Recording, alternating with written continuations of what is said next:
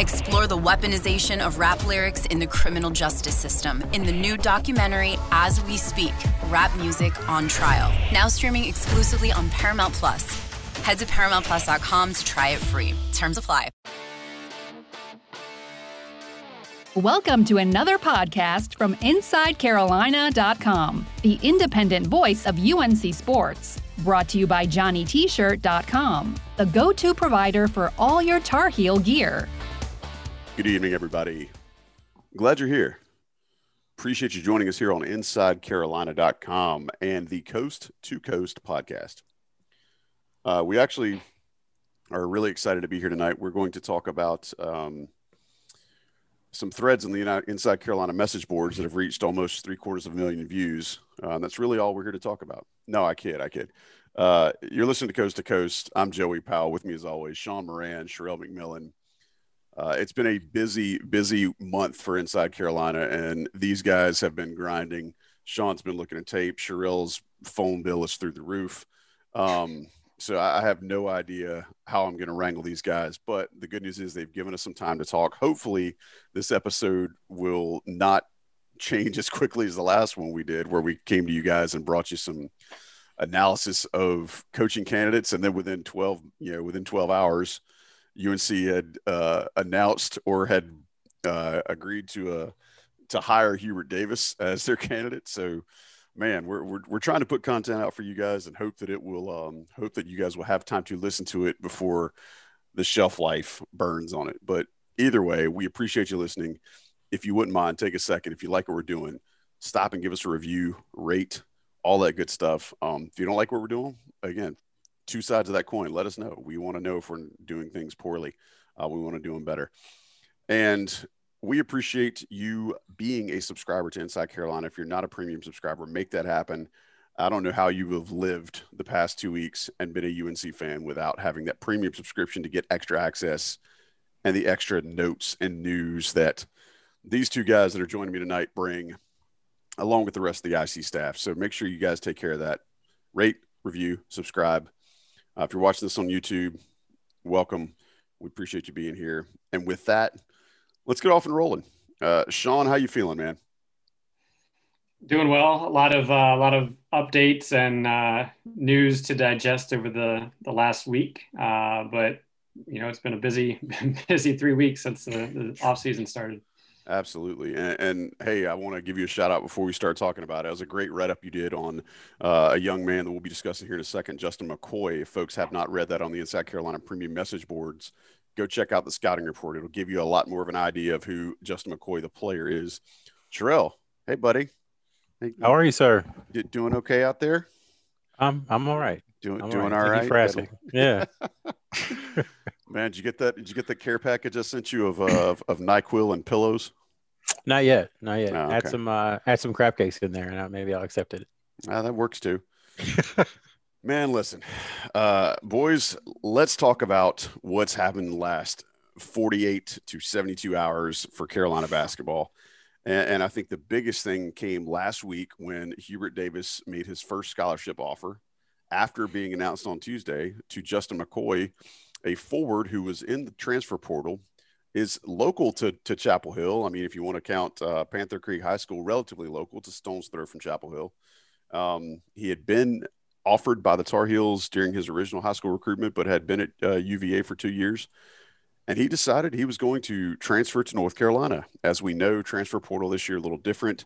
We still assume, and Sherrell, quote me if I'm correct me if I'm wrong. They have not passed the legislation. Correct, right? Correct. They have, they have not. They're not passed it, but um, uh, CBS uh, Dennis Dodd reported today that they're expected to uh, either vote on it or discuss more, and voting on it later this week. Okay, so we still have some movement towards what we anticipate here on the coast to coast and at InsideCarolina.com will be a uh, transfer free or a transfer for a year, penalty free. Don't have to sit out, just transfer, and that that would apply in this case with uh, with Justin McCoy. Sean, I alluded to it a second ago. Give me your breakdown of Justin McCoy, the player. I mean, I, you know, based on his minutes at UVA, he, he didn't get a lot of burn you know, folks can insert their joke about the pace of play at Virginia if you want to, right there. I know you probably have two or three teed up, but explain to our listeners and our viewers what Justin McCoy means as a piece on the floor for the Tar Heels? First, I think it's all about expectations. Um, I think if you know you're looking at this particular one as a guy that's going to come in and you know right off the bat average 18 and 8 that's not, not going to happen. Yes. Um, and is he one of the top power forward you know fours in the transfer portal? No but i think you know before roy retired when we had the transfer listing going i think the top two guys we had were both from colorado. Uh, and then when justin mccoy announced had him pretty high up there. And I think there's a few few reasons for that before getting to his game. But I mean, I think the one thing, the, the good thing in this situation is, you know, we, we saw the growing pains the freshmen and sophomores had. And you look at this guy, he had, you know, 11 minutes, three points, three re- rebounds. Like nobody's going to get excited about those stats. But at the same time, here's a guy that has had the two years of growing pains already. So you're getting a situation where you don't have, for the most part, you don't have to deal with that. There's still a lot of, you know, growth that needs to happen. But here's a guy, I, you know, I, I think he, he would have started for UVA. I know they just brought in Gardner from ECU, but he was definitely, and once again, a lot of this stems from me just being bored one afternoon and watching the Miami game that UVA played. Uh, and I kind of alluded to it in the in the notes, but it was a you know, once again, it was a UVA game, so it was sluggish, low scoring.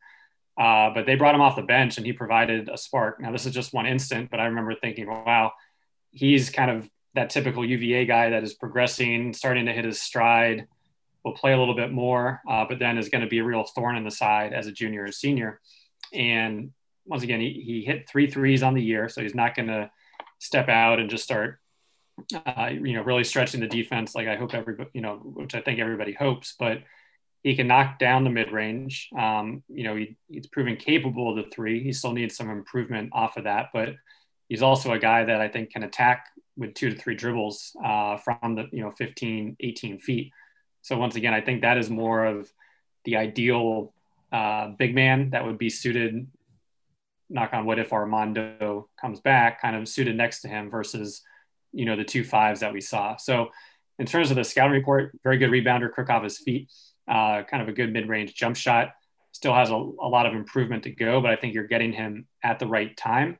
And I think he is a guy that can contribute immediately. Um, he is he has kind of the strength and athleticism where he could, if need be, guard a five, just with how basketball is trending. But at the same time, if you put him in the pick and roll, he can switch out onto the perimeter and is quick enough to guard that where you know teams aren't going to try to iso him and get him in mismatches because he can handle those. So once again it's all about expectations but i think he did his two years where he was growing and and now he's coming to chapel hill where he can hopefully have two years of, of being a strong presence.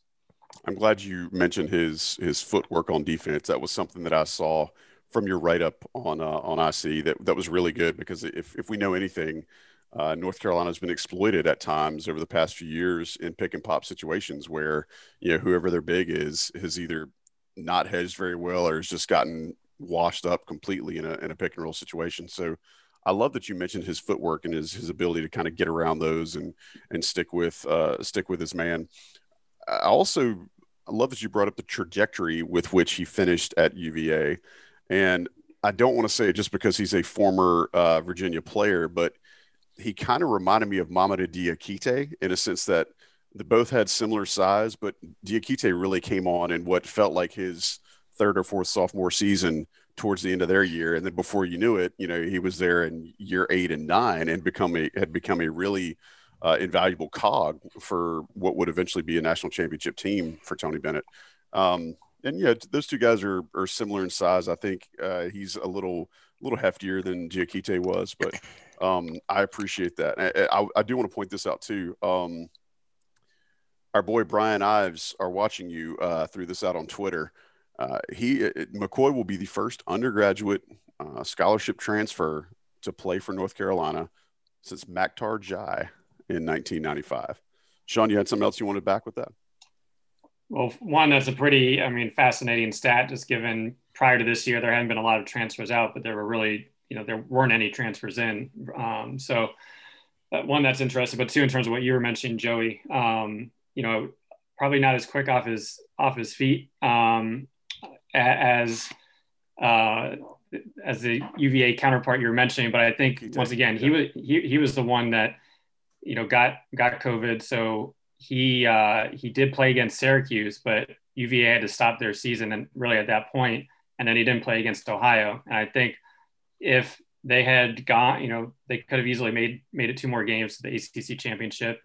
And I think you would have seen him, mm-hmm. you know, really get minutes as that, you know, main backup four or five be- behind Hauser um, and Huff, and the guy who was bringing kind of a different, a different skill set to that game or to their game. So once again, I think it kind of benefited where maybe he, he would have exploded a little bit more uh, and it would have been a little harder for him to get out. So once again, a lot is based on kind of projections, but I do think there's a baseline to make those projections.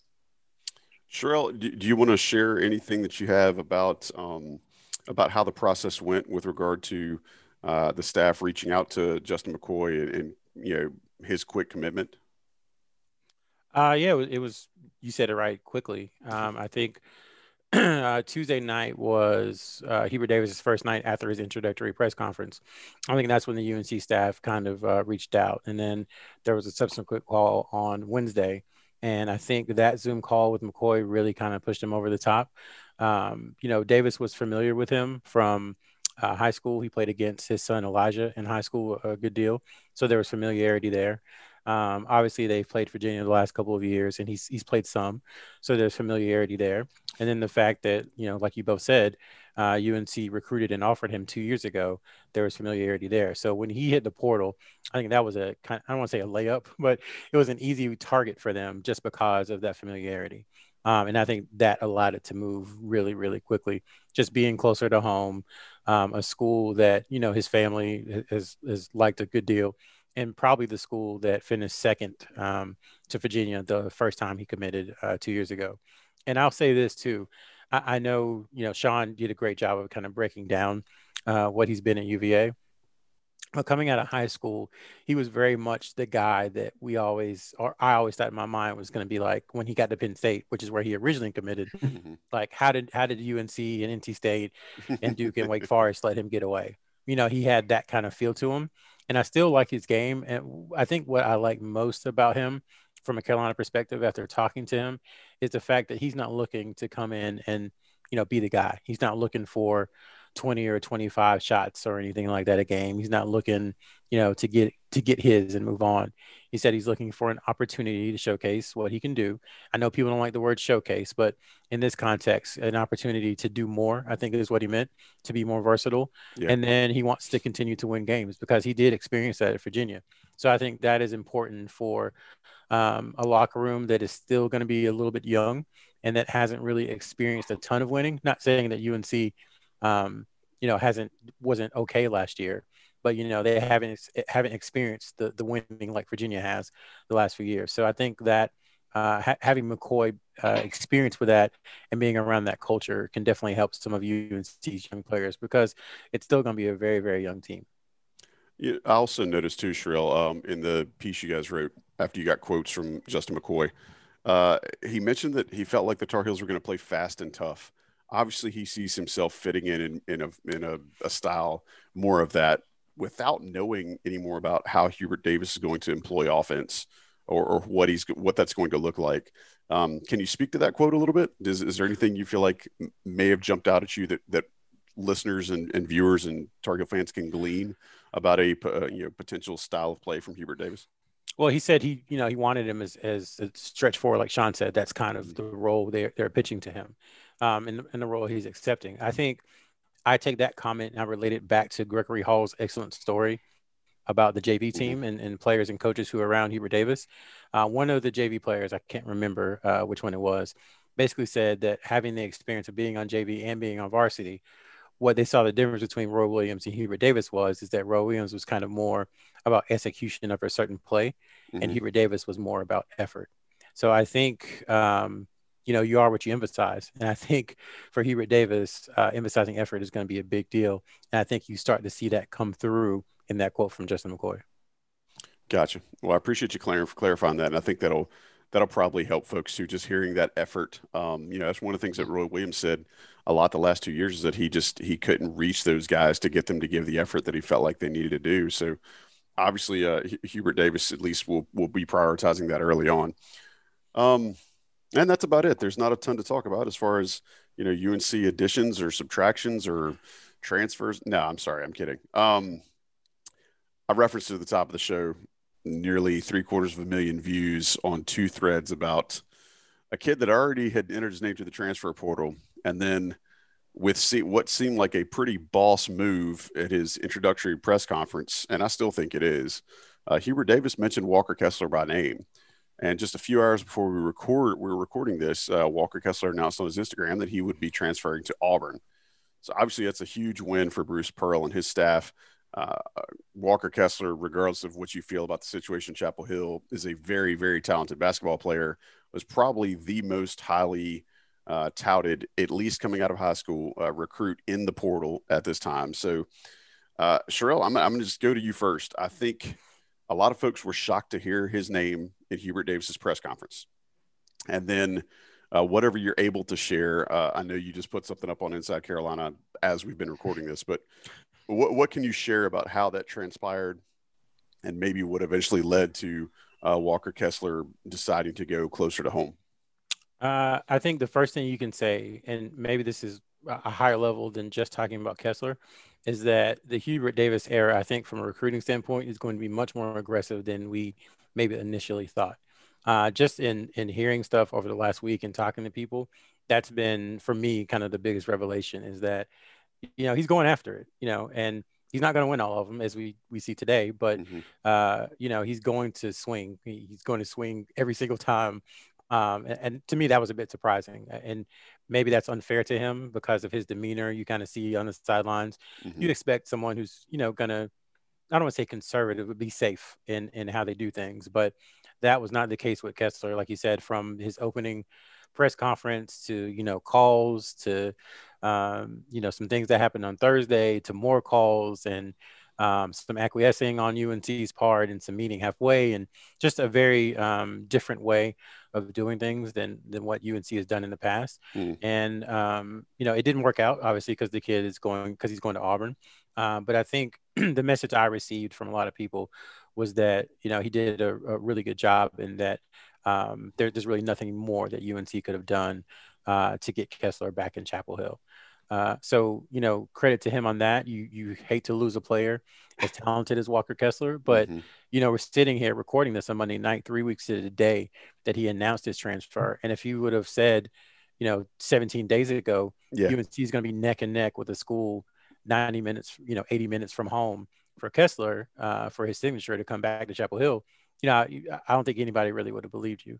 So the fact that he was able to bring UNC from so far behind and essentially pull into a tie with Auburn this late in the game, um, you know, I think speaks highly of his effort, his staff's effort, um, and what UNC might be able to see on the recruiting trail moving forward.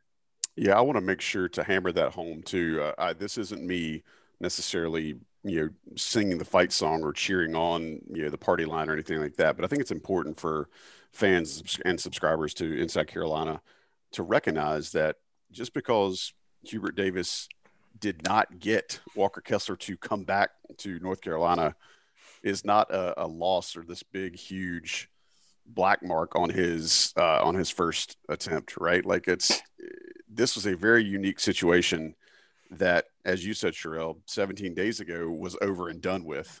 So the fact that there was even a conversation to be had, and and again, I still think it was a pretty pretty awesome flex for him to make that mention during his press conference. I mean, that shows a lot of awareness and it shows a lot of tenacity that I think um, you know some Tar Heel fans may not have seen in quite some time. So just because the result wasn't what Tar Heel Nation had wanted, I don't think it should necessarily reflect as uh, a full-on referendum about uh, Hubert Davis uh, and you know his his ability to recruit. Sean, now, what, oh, go ahead. I'm sorry. I, I was just going to say that, and but the downside is, you know, it is still about playing basketball. Sure. And Kessler was the number one rated uh, transfer by Eric Bossi from 24/7 Sports. So I mean, he was the the best transfer out there according to yeah. Eric Bossi, who knows what he's talking about. Um, and there just aren't Walker Kesslers in the transfer portal sitting there waiting for UNC to snag. So I think, you know, again, looking from a high level perspective, I think UNC learned some lessons from this. And I, I think it's very instructive in how they're going to do things, but it does, um, you know, it does hurt them for, for next year that they weren't able to land him. Um, but again, just the fact that they came from behind and, and had a shot, I think is a, is a big deal. So I don't want to minimize the fact that he's not going to be at UNC next year, but sure. I do think there are there are some positives to take from, from it. That's a gap, and as soon as we uh, as soon as we get back from our break, we'll talk about the actual holes in the roster in a second. Sean, I did want to give you a chance here.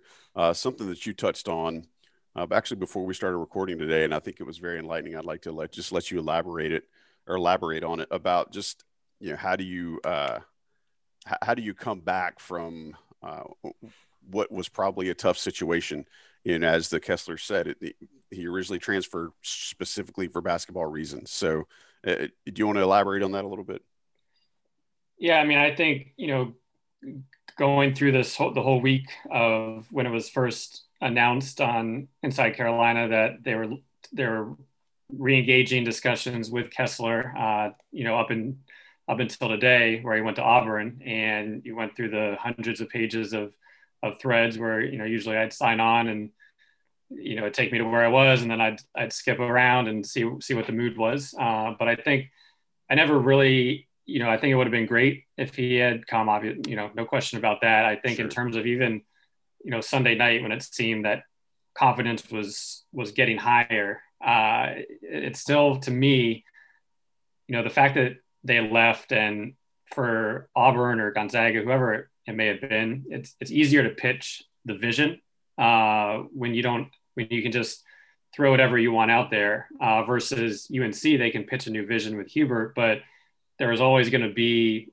you know the thinking back to what what had occurred, and to me it was just going to be too hard for especially the family to kind of get over that versus a fresh start. Um, once again, not really knowing them or anything about it, but that, in my opinion, that's just how I was thinking of it. And, you know, I think once again, it'll be interesting to see how Auburn does do next year because, you know, you have Jabari Smith, who is a true stretch four. Um, so are they going to play five out? Are they, you know, picking and popping all the time? It'll be, it'll be interesting to see. But I think at the end of the day, it's going to be hard to compete with just a new, fresh vision versus kind of an altered version of something new. So th- those are just my thoughts. And, you know, I, I think the one thing on recruiting, the concern, and we'll see how this goes out, you know, over the summer. But who are these targets that Hubert is going to lock in on? Um, are they targets?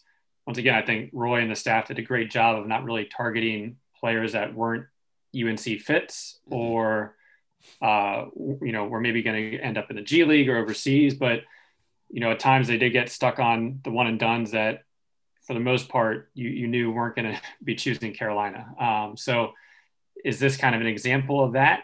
Perhaps, but at the same time, it was a risk, but once again, it was wrapped up in a week. And at the yeah. same time, you know, why, why not go after, as, as Sherrell said, the number one transfer on the market. So, you know, I, I think it's, it's, you know, not great that he lost it, but at the same time, it was a risk worth, worth taking. Um, so I think once again, we'll see how the future shapes up. And at the very least, it was just kind of reps that he's building in terms of the, the recruiting pitch that he wants to give. So we'll, we'll see.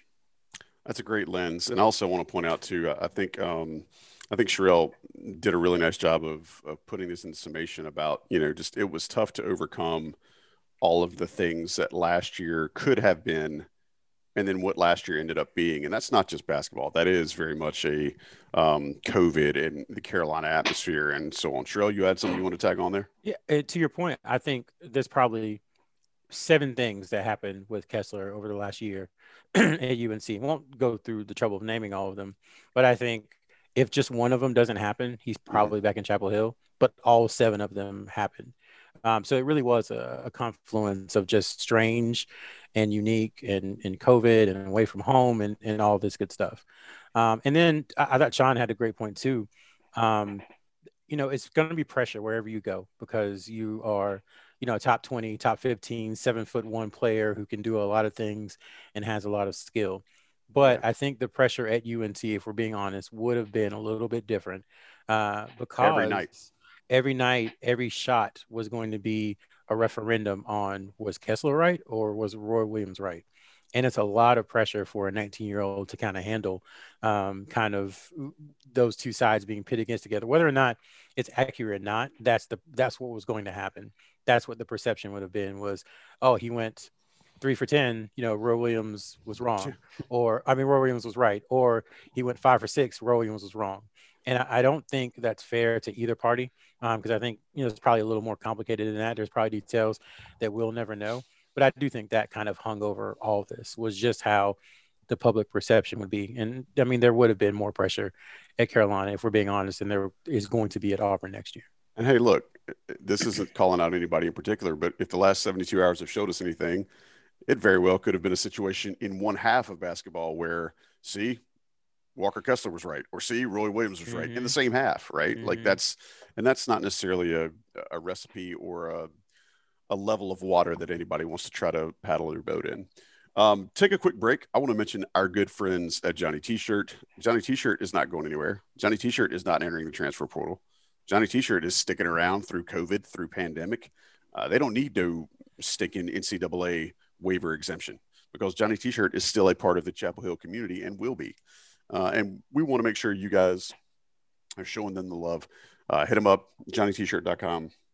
They have all of the gear. It's warm outside now. I have the air on in my house. I've been wearing shorts nonstop.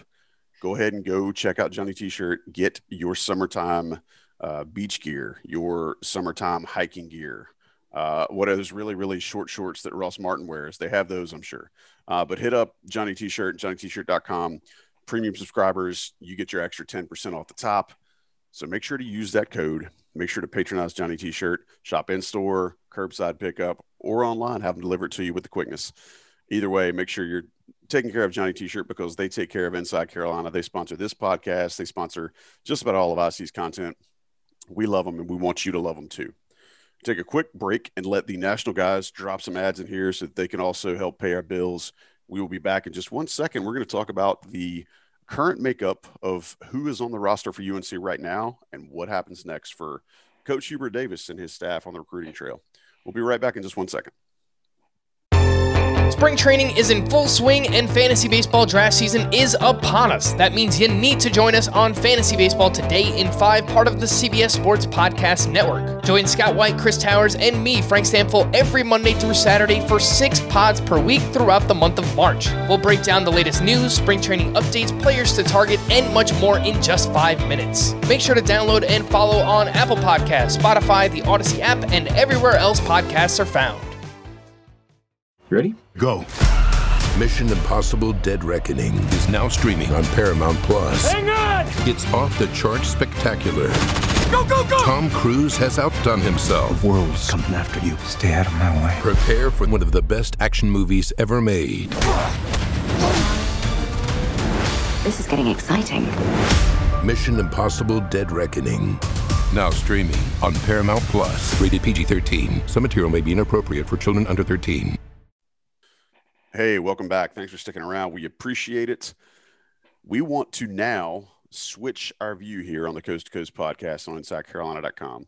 We want to take a look at of who is on the roster for the UNC Tar Heels right now. Uh, what do things look like next year, and what's going to happen with regard to who's next to be sought out in the transfer portal? Uh, are there other high school players that that may be on the radar? Um, Sean, I'm going to go to you first. You know, we had talked about North Carolina needing another big. Hubert Davis has kind of professed, and you guys doubled down on that. Like the, his activity next year is going to be less about a two big system, uh, but they are going to need some depth in the post.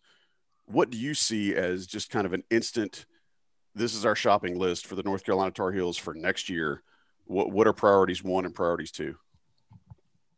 I think priority one is making sure that Armando uh, does does return because I think if he if he does not, then it could be a long season where you, now you've gone from the four bigs to zero bigs. Um, and I think once again Armando could easily have uh, an all ACC, if not greater, uh, potential next year. Um, so I think that's number one. I know it's kind of alluded, oh, he's going to test and come back, but at the same time, all it takes is one agent or one team to yeah make some type of promise, and now all of a sudden, McCoy is your only big, and you haven't really hit the transfer portal that hard, and you know now now you're running and gunning with a bunch of small guys. So that that's one one thing, um, and I think that's going to weigh over the program for a little bit. And then, you know, I have always thought that UNC has done great when they've had the three three bigs that they can just kind of interchange. We saw that in Notre Dame where it was only three versus trying to do the four. So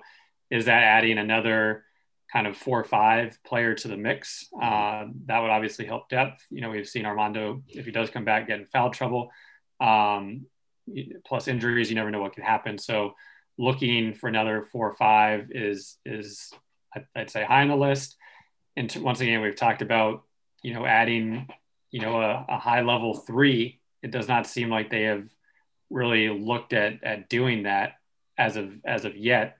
And I think with with UNC, you know, they've been, which is also why McCoy was a great addition because they're in a little bit of a tough situation where they do have a lot of guys returning. A lot of those guys will kind of have expectations in terms of role and, and playing time versus some of these SEC schools that are loading up with kid, you know, Arkansas, for instance, they're loading up on the transfer portal, but they've kind of got in this other one and done where you know there's a guaranteed starting spot available for these positions and there's really no depth. So once again, would love to add a, you know, a 40% three point shooter that can attack as well, but I, it doesn't seem like they're really focusing on that. At the same time, there's 1,200 plus names in the portal, and you know there's some good ones for sure, but there's all you know there's also ones how will they adjust to Carolina, adjust to the you know a lot of adjustments to be made. So really for me, it's can Armando return, and you know is there another big they can provide that can be an adequate you know 12 15 minute guy Sherrell, I'm gonna I'm gonna go at you. I mean, are, are we assuming at least Inside Carolina has been reporting that Armando is going to test, and indicators are that he will probably return. But throwing that, is is there anything else that we're missing potentially as far as, as his situation goes? And then I'll throw the same question to you about about the roster holes and, and what should be top of the shopping list. I don't, I don't think there's anything missing, but you know, done deals aren't done deals until they're done deals. Um, so I would have, caution everybody on that. Um, and then as far as the roster is concerned, uh, I think they have a, I think they have a lot of talent. I know um, because of what's happened in the last couple of years, people are questioning that. Yeah. But uh, and we'll, we'll say it again for the 97th time. Those guys were freshmen last year, the majority of them, and they're going to get better. They're going to improve. Um, I think now Caleb Love becomes even more important than he was before. This is kind of a situation where if Armando does come back, you know, it's it's Caleb, it's uh, it's uh, Armando, and it's Kerwin Walton, kind of as the three leaders on offense, and then R.J. Davis, excuse me, and McCoy kind of kind of help from there. Um, but Caleb and Armando, I, I, think, have to be the guys for UNC next season. And if they can continue to elevate their play, like Sean said, if Armando can be a first team All ACC type, uh, and Caleb Love can, you know, shoot, improve his shooting percentage a little bit and cut down on the turnovers a lot, then I think there's uh, uh, there's room for North Carolina to be a good team next year. Now they do have holes. I mean, they, right now, Leaky Black and Justin McCoy are the tallest players on the roster who are guaranteed to be there. Um, so they're going to have to add some size. And um, there are 1,200 players in the, in the transfer portal or 1,300, whatever it is. So they'll find someone. Uh, but to Sean's point, it's just a matter of whether or not that player fits. Uh, frankly, how good they are, if they're just kind of a placeholder for, for depth. Uh, you know, all those things come into play. But I, I do think uh, Davis and his staff will try and uh, play to the strengths of this particular roster. Uh, you know, we kind of things about – uh, their style of play are, are, leaking out a little bit. We, we expected to be a little the same kind of up tempo, the same Carolina principles, but a little better spacing and uh, maybe some small ball a little bit more. Um, and I think this roster has a chance to be able to do that, you know, well. Um, but a lot again will depend on Armando and then uh, what excuse me what else they can find in the transfer portal. So we know they need at least one more big, and I think from what we've heard, they also are still looking for a shooter. Um, I know the backcourt is crowded and, and the wing seems crowded, but they still want somebody who can come in and shoot. So um, I think those are the things to look out for as they scour the high school ranks for someone who decommits or asks out of their letter of intent and the transfer portal. You know, I think it's it's important that you mentioned that. Yeah, the obvious depth issues are uh, at the four and the five positions. Um, but by the same token, and you hinted on it a little bit, and I, th- I want to make sure the listeners and viewers get this if they're going to play a little small ball and you can get another scorer on the wing, you take that scorer right and let the other stuff sort itself out. I mean, we just got done watching an NCAA tournament where some of the, um, actually for the last this year and also you know two years ago, um, or whatever the last tournament was pre-COVID, uh, you've seen teams that are a little. Uh, a little better at not playing traditional style ball and running more of that, you know, just five defenders running at you and scoring however they can. So I, I think that's something that's important. Think um, about what they lost, Joey. I mean, that's Sterling Manley, uh, you know, uh, uh, basically a seven footer. Yes. Armando Bacot, you know, may come back, may not. Six ten. Day'Ron Sharpe, you know, probably not coming back. Six ten. Walker Kessler not coming back. Seven one. Walker Miller, even though he wasn't a scholarship player, seven foot, you know, seven foot. yeah. I mean, so they've they've I'm sure I. And Garrison Brooks, you know, a center, longtime center, entered the transfer portal. He's six nine. So I mean, they've lost uh, just a lot of size. Like it's it's almost impossible to think like, wow, they lost six That's guys, forty-two feet of dudes. Yeah, six six guys who are six nine or taller. So um, they might not have a choice but to play a different style depending upon what happens with the portal and with some of the high school guys. And who knows, you know, playing a different style or just trying to go out there and put the best players on the floor and seeing what you can do might be good for a brand new coach in his first year in his first season. Um, guys uh, while we're talking about you know filling out the gaps on the roster before we we, we wrap the show this week uh, uh you know who, who's the, who are the tar heels going to target next? I know there's been some talk about uh, jonas Aidoo, uh, and, and, whether or not he's a viable option we don't know. There has not been an offer extended to him yet. Um, it doesn't seem to be any other high school folks out there. Sherrell, i know you mentioned you know unless someone else asks out of their letter of intent uh, it just doesn't seem to be a lot of the class of 21 so I think that does leave the transfer portal. Sean, I know you did a great write up about two weeks ago, which, you know, in Carolina basketball news time right now seems like it could have been 1977. But you did a good write up of some of the targets that were uh, potential for North Carolina. How many of those guys are still uncommitted as of right now, if I can put you on the spot?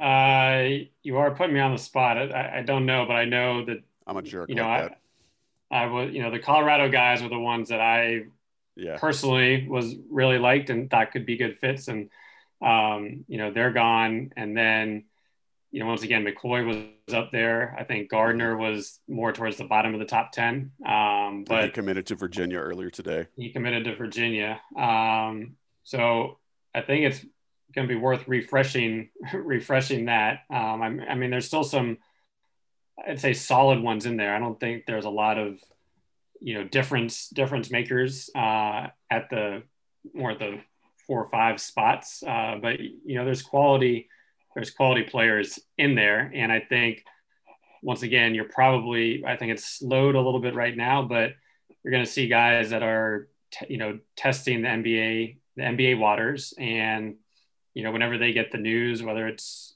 late April, May, early June, whatever it is maybe they decide, hey, I'm not coming back, or that maybe there's not a spot for them. And now there's, you know, a few other players that are coming into the mix, and then it becomes of how quickly can you adapt and do the research and and target them. But right now, I mean, there's even when we were going through that exercise two and a half weeks ago, it was almost a struggle building a top ten of yeah. kind of fitting in. All right, you know, here's a guy, Timmy Allen, great player from Utah but most likely, you know, probably ends up on the West Coast. Is it a fit at Carolina? So he'd be, you know, a number one option realistically, but is there the fit?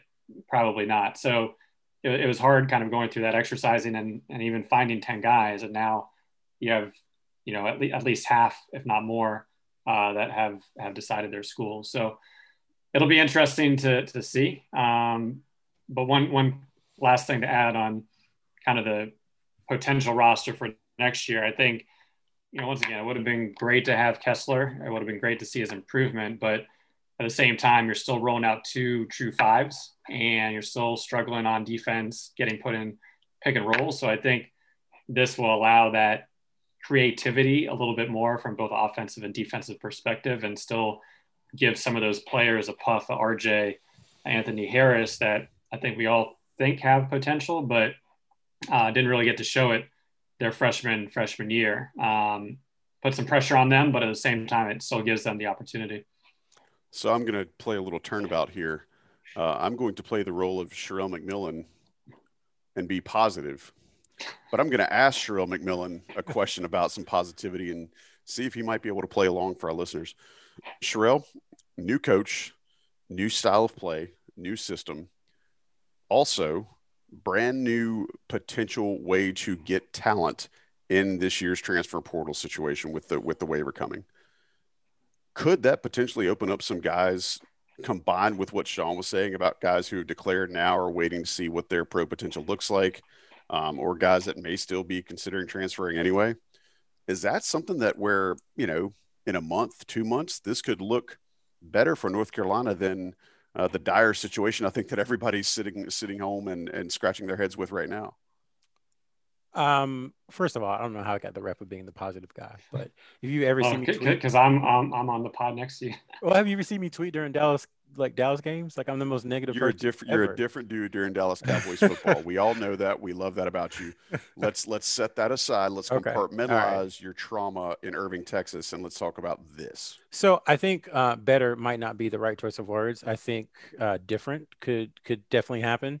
But I mean, again, not to make a lot, you know, light of this, but you know, Kessler is a really talented player. I know everybody's like, oh, four, four and a half points a game and 3.5 rebounds, but there's a reason he was Hubert Davis's top priority from the yeah. second he got the job. It's because he's really talented and he's really good, and he's, you know, seems like he's poised for a breakout. So I don't know if they're going to be get anybody better than that. I think what we've learned from Hubert Davis, and we talked about this earlier, was that he wants to play hard. He wants to play tough. You know, uh, Joey loves dogs, and I think that's our, our, what that's what Hubert Davis wants. So I think the play now for UNC is to try to find these good players, but also find guys who are hungry, find guys who want to prove themselves, not guys who are just coming somewhere uh, to, you know, play for Carolina and get free Jordans and enjoy the lifestyle. Get people who want to come in and work hard, as the kids would say, hashtag grind, do all those good things. That's one of the reasons I think they like McCoy a good deal because they feel like he's that type of guy. So you can win without uh, Baylor has proven it. Several teams have proven it. You can win without the top, you know, shelf elite, you know, top 10 talent is possible. Um, but you can't do it if those guys aren't hungry, if those guys um, are uh, comfortable. And I think what we're going to see with Hubert Davis is that uh, him and his staff aren't going to allow guys to be comfortable moving forward. So if you can find two or three guys who are ready to ready to roll, ready to work hard, then I think they could have a, a, good, decent to good season next year. But it has to be the right guys. Right. Um, and you know, you're going to, it's going to be, there's going to be a talent difference, but you hope that the effort and the want to and all those things that sometimes can be cliche make up for the lack of talent, uh, relatively. I know that there's not just this abundance of these dudes out in the portal right now, or maybe there are, and yeah, there's just so many names you can't really see them. But if there is a chance right now for this Tar Heel staff to go out and pluck one or two six five to six six, you know, muscular type dudes that have some absolute junkyard dog in them, uh, that maybe they played in in um, a middle tier conference, maybe they played in the MAC, maybe they played you know in the Big West or something like that. Um, I know the Big West is kind of a reach, but I'm trying to I'm trying to make Sean feel good because he's in California. Okay, um, Sean, there's some Pepperdine love for you. Um, hey, you know, Pepperdine West Coast Conference. Um, maybe you know maybe we can find uh, a couple of guys like that.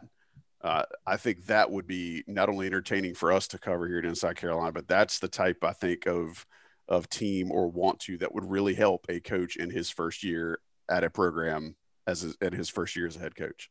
And but you have, you have to you have to kind of forget what you think you know about Carolina basketball. Yeah. We know that Hubert Davis said he's going to build the program on the foundations of what Coach Smith and Coach Guthridge and Coach Doherty and Coach Williams did. However, we don't know what that next part looks like. Yeah, that's the foundation, but yeah. what are you going to change in the middle? So it could be a situation where he's perfectly fine with Armando as the the six ten center is, is the one in, and then you have a six seven football player who's you know mm-hmm. six seven two forty five and is running over people, and then you have a couple of guards who can shoot. You know, we we just don't know. Um, so I would I would urge everyone because it's like oh well they've got you know one big guy and they've got McCoy right now if Bacot comes back maybe that's what he wants. You know, maybe he wants two big guys and, and a stretch four, and that's it. It's just we don't know. Um, so I would caution everyone to just give it some time. He's been in the job for one week, like literally one week. Yes. And I think it's very easy to say, look, he, he failed. He failed with his first recruiting uh, pitch, you know, to Walker Kessler. He was a failure. But I, I, again, I'm not trying to toe the company line or anything. And this is coming from people not direct, you know, connected to UNC. But the fact that they were able to like come back in that recruitment, man, is a big deal because it was done, you know, signed, sealed, delivered. He was never coming back to Chapel Hill, and it, it was, it was very tenuous. It, it was there was a strong chance that it was going to happen within the last 24 hours, and then things changed. Uh, so I think people should consider that when they start talking about Hubert Davis, his recruiting acumen, what's happened this first week. He went toe to toe, you know, with a school that's closer, uh, with a school that doesn't have the scars from this past season that Kessler experienced, and still almost won. Look, I'm judging anybody who says that not getting Walker Kessler was a failure. I'll, I'll go on record to say that right now. If you're if you're calling that a failure for your coach, then you're looking for something to be mad at. I, I just I, I, got nothing else for you. Sean, give you a chance for your two pennies before before we say goodnight. Well, yeah, I mean, just on that, once again, it goes to Hubert getting that chance to be, you know, the head coach and you know give his vision, but it also gives Sean May, you know, who hadn't been on really on the recruiting circuit, a chance to, you know, once again get some get some live reps. Um, it'll be interesting to see how the I think the coaching search is obviously going to be the you know the hot topic for you know the next week to see to see how that goes. And then uh, you know once again it'll be interesting just to keep tracking who they're talking to and who they're reaching out to from a recruiting standpoint uh, because i think at least from a, a, big man perspective you know last year when we were doing those the you know the fits for all the players in this class yeah. you know it, it still could you know uh, you have the five five star players but as NBA is trending, you know, the big centers aren't, you know, what everybody wants, but here you are. And it should be, even if Armando comes back this year, it should be open season, you know, to be able to recruit a talented big guy for the next one. So gives them gives them reps with Kessler, um, and still gives them the ability to create their own identity next year. So, well, I appreciate you throwing that uh, that not quite totally skewed optimism, but uh, but objective view at the potential future for the Tar Heels. I, I like that. I like to wrap that. Um, Sherrell, appreciate you being here. Get some rest, please. Sean, thanks for being here. Uh, I know you had a full day of work uh, and are just now finally getting a chance to go get some dinner. So thank you guys for joining us on this episode of the Coast to Coast podcast. Big shout out to John Siegley for producing. Thank you all for watching. If you have not, rate, review, subscribe, all that good stuff. Shout out to Johnny T shirt for sponsoring. As always, I am just Joey Powell for Sean Moran, for Sherrell McMillan. We will catch you next time on Coast to Coast. Late. Thanks for listening to another podcast from InsideCarolina.com. Brought to you by JohnnyT-shirt.com. Where to go for your next Tar Heel gear purchase. Citizen sleuths are focusing on the brutal slayings of four college kids. A new Paramount Plus original docuseries. This is the start of something major. Follows online detectives as they unravel the mystery of the infamous Idaho College murders. There's plenty of places to hide a weapon. And turned it into a social media phenomenon. Where are the roommates It is a huge night. I want the truth from you. Hashtag Cyber Sleuths. The Idaho Murders. Now streaming exclusively on Paramount Plus.